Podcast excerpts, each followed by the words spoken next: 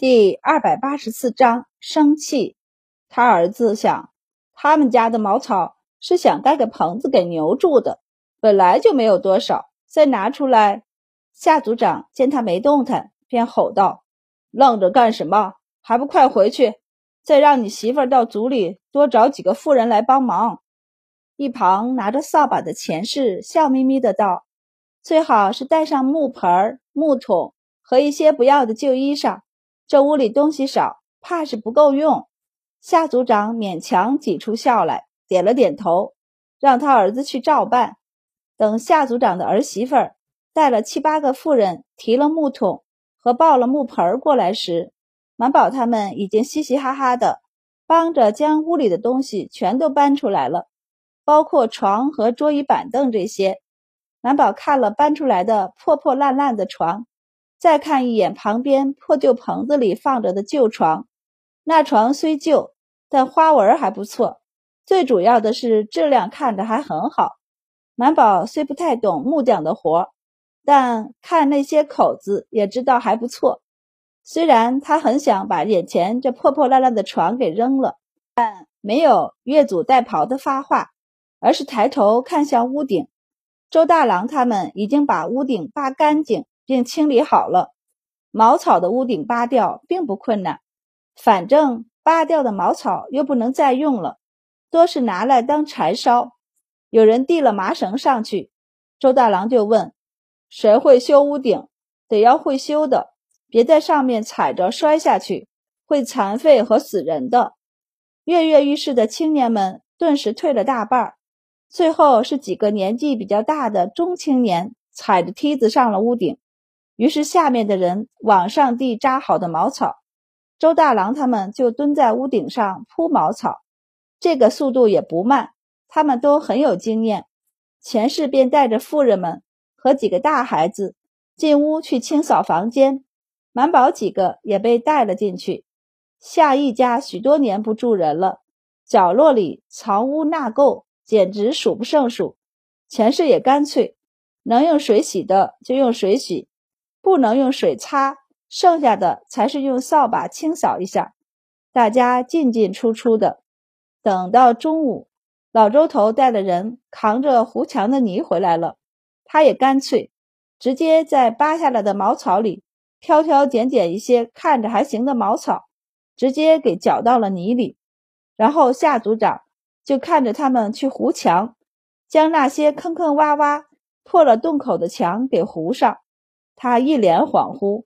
话说，周家怎么当起他们夏氏的主来了？一个族老看了半天，问道：“族长，这么多人，一会儿是单请周家的人吃饭，还是连这些孩子们一起请？”夏族长无语，他没好气的道：“让他们各回各家吃饭去，等夏赏、夏意回来，晚上自会请他们的。”说罢，他看了一眼院子里各种忙碌的人。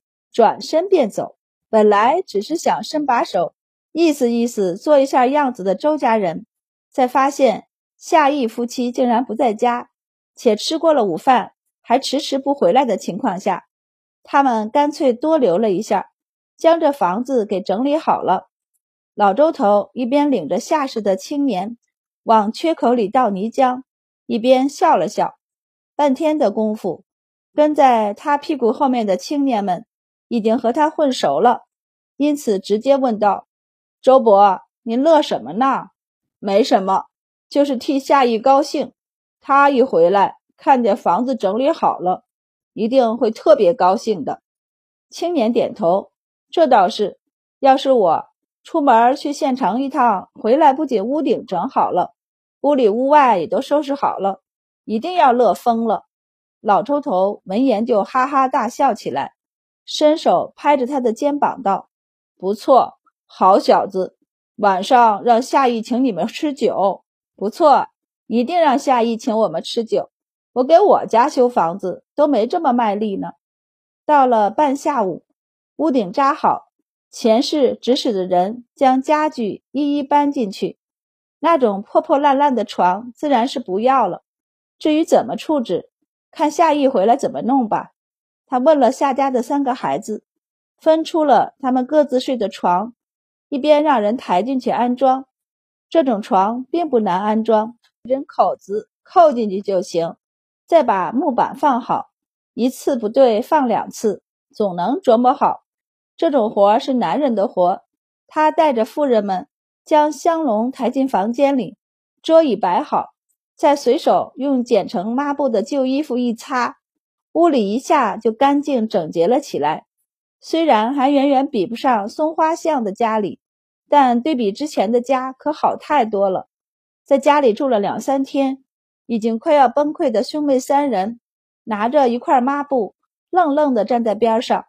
钱氏将东西都整理好了，回头看见他们站在那儿，便伸手摇了摇腐朽的窗户，道：“窗户等你父母回来以后再换吧。”见来帮忙的青年们都或蹲在院子里休息，他便对三个孩子道。我刚才把厨房也收拾了一下，家里东西少，但水还是有的。你们去烧些开水，就算不能冲泡茶叶，给大家喝一碗热水也是可以的。你们客气有礼，以后族人才会多帮忙。夏大郎抬头看了他一眼，然后道：“我家有茶叶。”夏小妹喊道：“我知道在哪儿，我去拿。”说罢，转身就跑到房间里翻香笼。夏二郎挠了挠脑袋，便转身去厨房烧火。夏大郎没走，他踌躇了一下，问道：“松花巷的宅子是你们家的？”钱氏面带微笑的看着他道：“不是我家的，是你堂姐的，是他祖父母和父母留给他的。这些年，多谢你们替他看房子，若不然，那房子不定要荒成什么样。”夏大郎涨红了脸，到底才十三四岁，脸还嫩得很，被一个长者如此郑重的道谢，脸瞬间就跟烧了一样。他诺诺两句，不用谢，说罢转身就走，翻出一些碗来清洗，一会儿好倒水给他们喝。钱氏这才转身去隔壁的房间。虽然床不难安装，但有这个经验的人也不多，毕竟大部分人。一生只买一次床，基本上是木工来安装，然后就不会再动了。所以满宝他们正撸了袖子，亲自动手，三人合作一张床，叽叽喳喳的闹了两三刻钟才装好，然后就把木板放上去。这就跟拼图一样，这块板子和那块板子不合，就放到一边儿。三人很快就把床板放好，拍了拍手，高兴的道。剩下的就不是我们的活了。对了，夏意，哼哼，是易堂伯，怎么还不回来？白善瞥了一眼高兴过头的满宝，也扭头看了一眼窗外的天色。照理这会儿应该回来了吧？满宝他们到底还是没有等到夏意夫妻回来，把三张床都安装好。满宝看了一下时间不早了，便决定回城去。走前。钱氏将满宝拉到一边，拿出三串钱放在他手里，给他打了一个眼色，道：“拿去，算是你这个姐姐给弟弟妹妹们的见面礼。本来想说给唐伯的见面礼的，但想到他似乎不太喜欢夏意，这才改口。”满宝眼睛一亮，他可是头一次以年龄来当姐姐的，他伸手接过，没有当众给。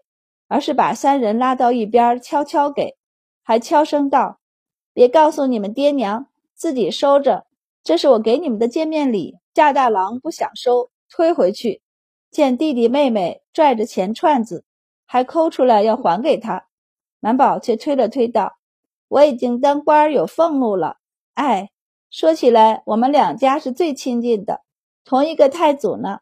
这样，我呢离得远。”一年都不一定回来几次，以后你们去上坟，看到我太祖父母的坟，记得给他们清清草。满宝这才想起来最主要的一件事儿，懊恼的跺脚道：“哎呦，忘记给太祖爷爷和太祖奶奶上坟了。”说罢转身就跑。夏大郎没来得及拦，手里拿着三串钱，看他跑远了，在外面等着的老周头一直在念叨。是让他当众给的，他怎么悄悄给？这一点也出乎钱氏的预料。不过他依旧紧紧地拽着老周头，低声斥道：“你安静些吧，悄悄给就悄悄给了，你这会儿进去嚷出来，好意也变成歹意了。”老周头念叨：“你就不该给这么多，三百文钱呢。”钱氏心道：“他哪知道满宝这么实诚，竟然悄悄的给。他肯拿出这么多钱来，就是想让他当众给，在夏氏面前博一个好的。”老周头继续念叨：“早知道给个十文钱就差不多了。”钱氏嫌弃他吵，道：“闭嘴！”老周头声音低了些，但还是忍不住嘀嘀咕咕的念叨。钱氏无意识的想着。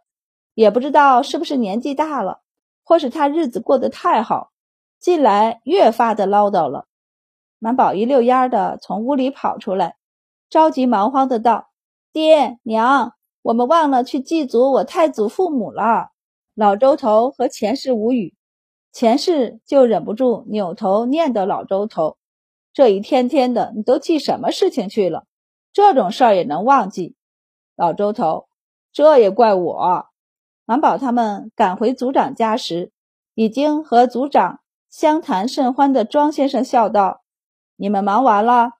满宝张嘴就要说话，庄先生已经指着桌子上摆的鸡和鱼道：“祭品都给你们准备好了，要开始去祭扫你祖宗了吗？”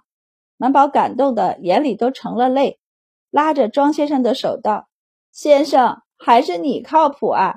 庄先生就轻拍他的脑袋，笑骂道：“顽皮，快装了篮子去吧！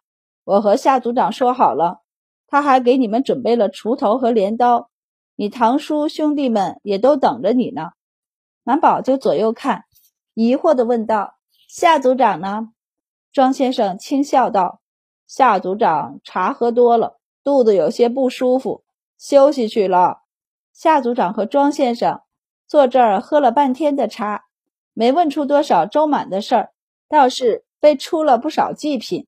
又想到现在周家领着他族里的青年们在夏一家做的事儿，郁闷之下就不由多喝了点茶，然后就胀肚子，一时有些难受，便回屋休息去了。满宝见夏族长的儿子和孙子都在等他们，便没有追问，装了祭品便出去。白善和白二郎帮着拿了镰刀，周大郎和周五郎则扛着锄头。太祖父母的墓并不是很远，就在村子边的山上，走一会儿就到了。但到了地方，就是以前提前来看过的夏族长的儿子，都找了一会儿才找到。入墓之处都是荒草，坟边还长了一棵不小的树，完全将墓给遮挡住了。别说远看。近看也看不出来，这是一座坟呢。夏族长的儿子有些尴尬，和周满道：“你父母多年未回，所以也没人祭扫。